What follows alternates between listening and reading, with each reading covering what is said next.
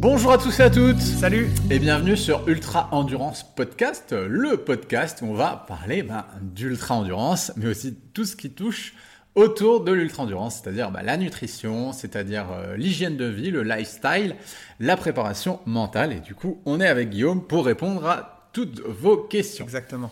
Donc aujourd'hui, on va parler du sommeil. Voilà, c'est vraiment un point qui est super important, parfois un peu négligé dans la vie du sportif. Souvent même. euh, ouais, avec nos vies à 100 à l'heure. Donc euh, bah, Guillaume, il va pouvoir nous expliquer tout ça et vraiment Ouais. en détail pour qu'on puisse capitaliser euh, sur son sommeil pour avoir euh, bah, les meilleurs résultats, les meilleures performances et surtout euh, conserver sa santé, se sentir bien. Exactement. Donc dis-nous tout. Par Ah. rapport au sommeil, déjà, qu'est-ce que tu peux nous dire? On va répartir ça sous forme de cinq conseils, Exactement, histoire de ouais. structurer un petit peu les choses, mais en Expliquer un petit peu ce introduction, que c'est le euh, sommeil aussi. ouais, voilà. On- Bah, dé- déjà, euh, ce que tu as dit en introduction, c'est super intéressant, c'est-à-dire que c'est souvent négligé, et trop négligé par le sportif. Donc, on l'avait déjà dit avec la nutrition, Mm. voilà, mais euh, souvent le sportif, ben, il veut s'entraîner, bien évidemment, hein. sans, sans entraînement on ne peut pas performer, mais on en oublie un petit peu tous les rouages qui sont essentiels autour. Donc, la nutrition en fait partie, euh, tu l'as cité, la préparation mentale, etc. Mais le sommeil, c'est un des rouages essentiels pour la progression. Et en négligeant son sommeil, ben, on annule un petit peu euh, tout ce qu'on a pu mettre en place au quotidien, que ce soit en termes de nutrition, que ce soit en termes aussi de- d'entraînement, etc., etc. Qu'est-ce que le sommeil? Alors, euh, comment, comment expliquer un petit peu euh, le sommeil? Il y a plusieurs phases, sans rentrer un petit peu dans les détails. Mais en gros, il y a l'endormissement qui nous amène au sommeil lent léger. Et après, il y a ce sommeil lent profond qui est très très important. Ça fonctionne par cycle. Et ce sommeil lent profond là, c'est où il va y avoir la récupération maximale au niveau physique, mais aussi au niveau intellectuel, euh, stockage de la mémoire, enfin régénération complète. Après, on re-rentre dans un sommeil euh, lent, euh, léger nouveau. Puis, il y a la phase de sommeil paradoxal où il y a les rêves, Ouais. etc. Donc, euh, tout ça, c'est sous forme de cycle qui dure environ 90 minutes, on va dire.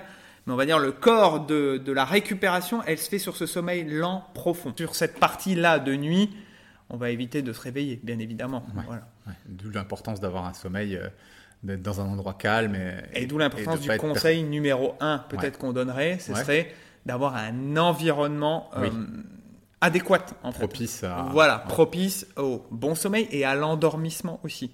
Donc, tu as vécu l'expérience récemment, Mhm. et tu peux nous le dire d'ailleurs, c'est déjà sur la literie de Ouais, qualité. c'est vrai que par rapport à ça, moi je me suis rendu compte il y a, il y a peu de temps, en fait, ça faisait super longtemps que j'avais pas changé mon Mhm. matelas, et en fait je me suis fait mal au dos. Voilà, je me suis bêtement euh, fait mal au dos euh, sans forcer plus que ça, je savais pas d'où ça venait.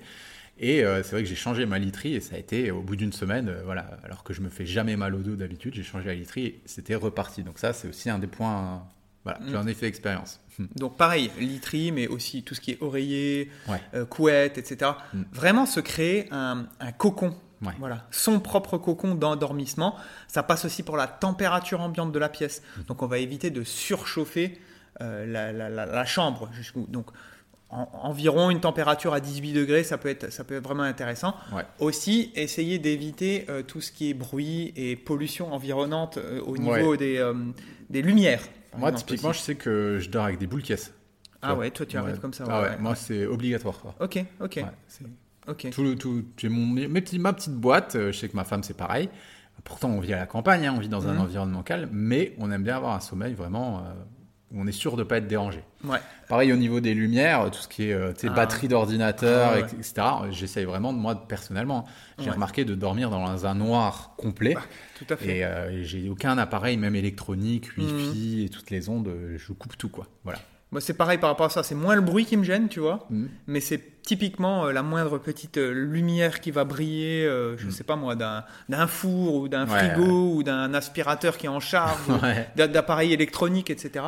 Donc, je, pareil, comme toi, Mm. il faut que la chambre, elle soit la plus noire possible, quoi. Ok. Voilà. Ensuite, conseil numéro 2, ce serait se créer en, en gros une, une sorte de, de routine un petit peu d'endormissement. Mm. Il y a des conseils qu'on peut, euh, juste avant l'endormissement, prodiguer, c'est-à-dire éviter bien évidemment les écrans, Ouais. la lumière bleue, Ouais. etc.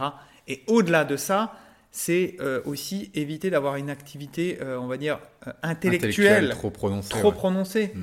Et même par rapport à nos lectures, Ouais. tu vois. C'est-à-dire Ouais. que oui, la lecture c'est bien avant l'endormissement, Mais euh, si on rentre, typiquement, je prends mon exemple, j'adore lire des trucs un peu scientifiques, etc., Ouais, sur la course à pied. sur marcher, le- euh, Ça fait trop marcher mon intellect, donc j'ai besoin de déconnecter complètement par rapport à ça ouais. pour être dans cette euh, routine d'apaisement, en fait. hein. Alors là, moi, je te rejoins complètement. D'ailleurs, moi, ce que, ce que je fais, c'est que j'ai sur mon iPhone, euh, ça se coupe.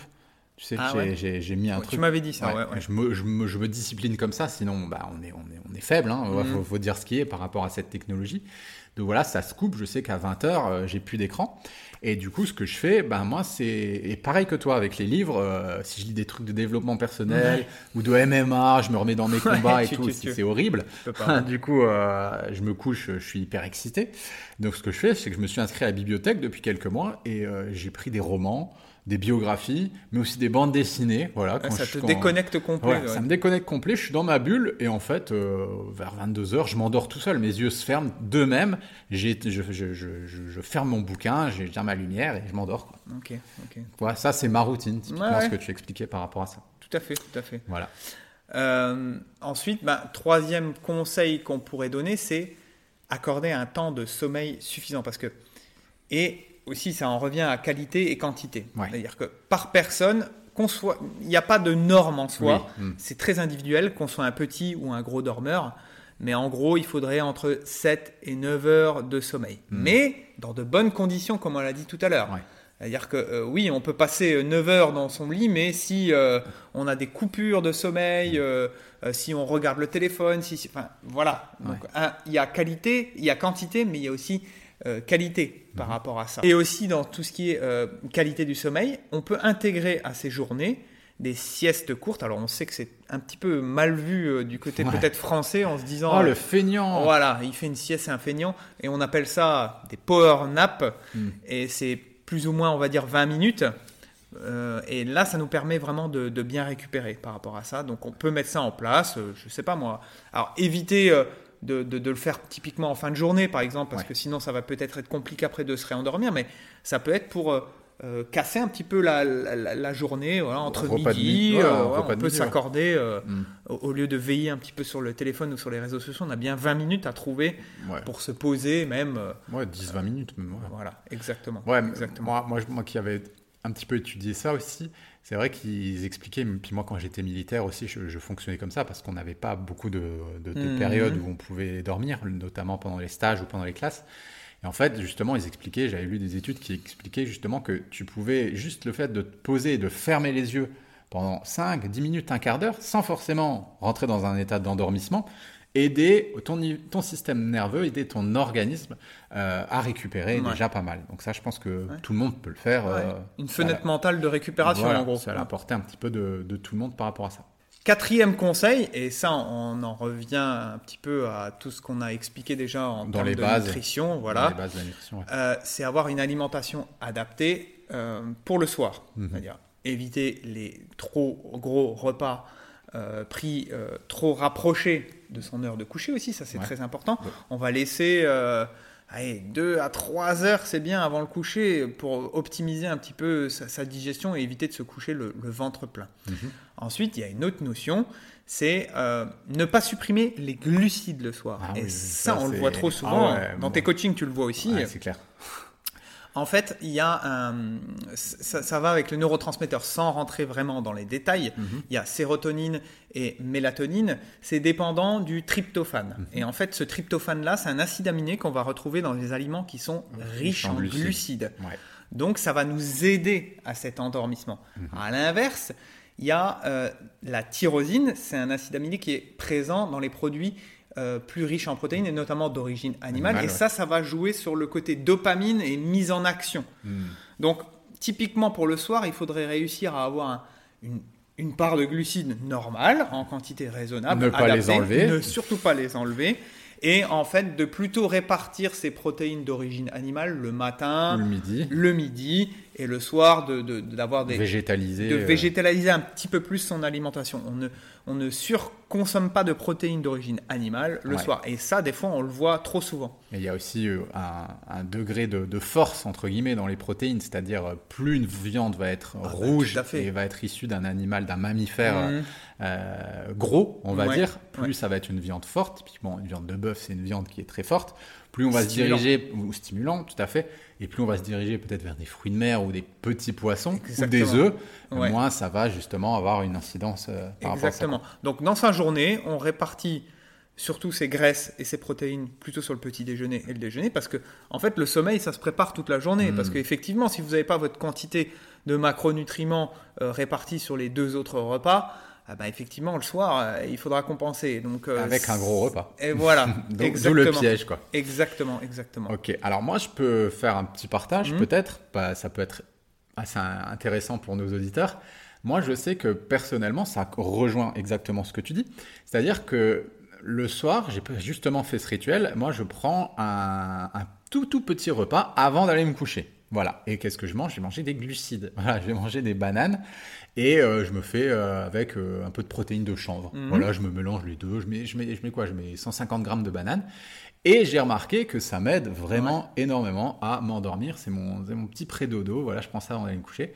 Et ma femme, c'est pareil. On a appris cette habitude et on a vraiment un sommeil qui Ah ouais. est vraiment de meilleure qualité. Alors, euh, on a analysé tout ça. On a des outils de quantification de notre sommeil. On l'a fait sans prendre ce pré-dodo. On l'a fait avec et on a pu voir justement que les capteurs, les signaux nous montraient que notre sommeil était de meilleure qualité. Donc, comme quoi, c'est intéressant ce que tu dis euh, et ça rejoint par rapport à tout ce qui est neurotransmetteur. Et pour rajouter une dernière information, ce serait, oui, les glucides, pourquoi aussi? C'est-à-dire que pendant la nuit, il y a une activité qui Ouais. s'effectue pour réparer au niveau organisme. Donc Bien ça va demander du glucose. Et oui, Et des fois, on peut avoir des, en fait, des, ben, des sensations de faim pendant la nuit, des hypoglycémies même pendant la nuit, et certains vont devoir se lever pour aller manger. Donc, justement, Oui. typiquement, parce qu'il n'y a pas cette quantité de glucides qui est apportée. Ouais, et alors ça c'est super important ce que tu dis, c'est que, bon, peut-être vous le savez pas, les auditeurs qui nous regardent, mais moi j'ai d'autres entreprises, dont une principale qui est justement avec ma compagne, euh, où on qui est justement avec ma femme, où on va s'occuper des, qui est justement avec ma femme, où on va s'occuper de femmes qui ont fait des régimes pendant des années, des années, des, des années, qui sont en restriction. D'accord? Et en fait, ces femmes, souvent, le symptôme et le point commun qu'on rencontre, c'est qu'elles font des insomnies. Elles sont incapables, elles vont se coucher le soir et elles ont les yeux grands comme Mm. des hiboux et elles vont s'endormir euh, après 2-3 heures alors qu'elles se sont mis au lit, je sais pas, à 22 heures, elles vont s'endormir à 1 heure du matin. Pourquoi? Parce que c'est exactement ce qu'explique Guillaume. Donc là, vous, avez, vous voyez que là, vous avez la théorie et j'ai un petit peu plus le côté pratique avec mon expérience. Mais ces personnes, parce que justement, elles n'ont pas assez de glycogène, elles n'ont pas eu assez d'énergie, de calories dans leur journée. Et en plus, en général, c'est des femmes qui coupent les glucides le soir parce qu'attention, c'est très mal Si on prend pas de glucides, ça le fait soir, grossir, voilà. Euh, et donc, on se retrouve dans ces cas-là avec des personnes qui vivent ce qu'explique Guillaume et elles n'arrivent pas à dormir. Et quand elles vont se coucher, quand elles, a- elles arrivent à dormir, elles se réveillent la nuit Mm. et elles vont se réveiller, elles vont aller grignoter dans le frigo. Elles se disent Ah, bah, j'ai un problème psychologique. Mais en fait, il n'y a pas de problème psychologique, c'est vraiment. C'est ta euh, régulation alimentaire. C'est physiologique, mauvaise, ouais. voilà, c'est physiologique. Alors, le cinquième conseil qu'on pourrait donner aussi, et ça va dans le sens de, de, de, de- la santé, du bien-être, etc., c'est éviter la sédentarité au quotidien. Alors, euh, déjà, aujourd'hui, ben, malheureusement, voilà, beaucoup de travail de bureau, etc., donc on est, hum, on est peut-être trop assis dans la journée, on bouge pas assez, etc., on prend l'ascenseur pour monter à son bureau, enfin bref. Euh, le but, c'est de marcher au maximum.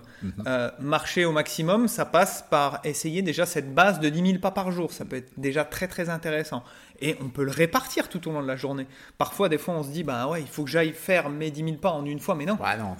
On peut le répartir tout au long de la journée. Voilà, on marche un petit peu le On matin, on marche. chien. Voilà. Enfin, dans sa vie, on arrive à intégrer ça. Ouais. Et bien souvent, ce c'est pas le cas. Donc euh, ça, ça fait partie de, de justement de, de la, de la santé euh, physique. Mm. Et avoir une activité ben, physique régulière, mais qui va solliciter un petit peu toutes les filières, Mm. Euh, que ce soit en Pas intensité. que du cardio, par exemple. Voilà, Mm. que ce soit de la basse intensité, que ce soit de la haute intensité, que ce soit au niveau musculaire aussi.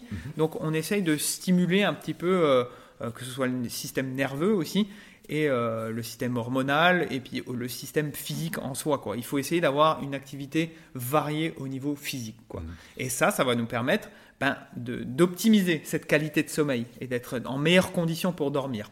Alors là, on s'adresse euh, quand même, notre audience, euh, elle est typiquement constituée de, de sportifs. Oui. Donc logiquement, cette- ce, ce Ouais. côté-là, il est déjà bien ancré. Maintenant, ça peut être intéressant dans les phases où euh, on peut être Ouais. en relâche ou quoi Ouais, que ce soit, de conserver ce niveau d'activité. Mais moi, ce que j'ai remarqué, du coup, c'est que quand je fais du sport le soir, tu vois, quand je m'entraîne le soir ou quand je fais des sports où il y a beaucoup d'intensité le soir, Ouais. et ben mon, mon sommeil est de moins bonne qualité. En fait, là, je Ouais. vais galérer à m'endormir et je vais être quand même assez agité. Ouais. Donc, euh, qu'est-ce que t'en penses? C'est très individuel.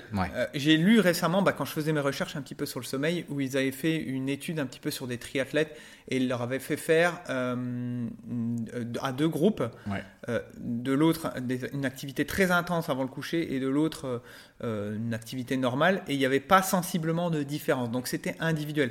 Moi je suis pareil que toi, c'est-à-dire que si je stimule trop euh, au niveau intensité, typiquement ça va pas. Mhm. Ouais. J'ai- J'aurais du mal à dormir, je, je pense à la séance, Ouais.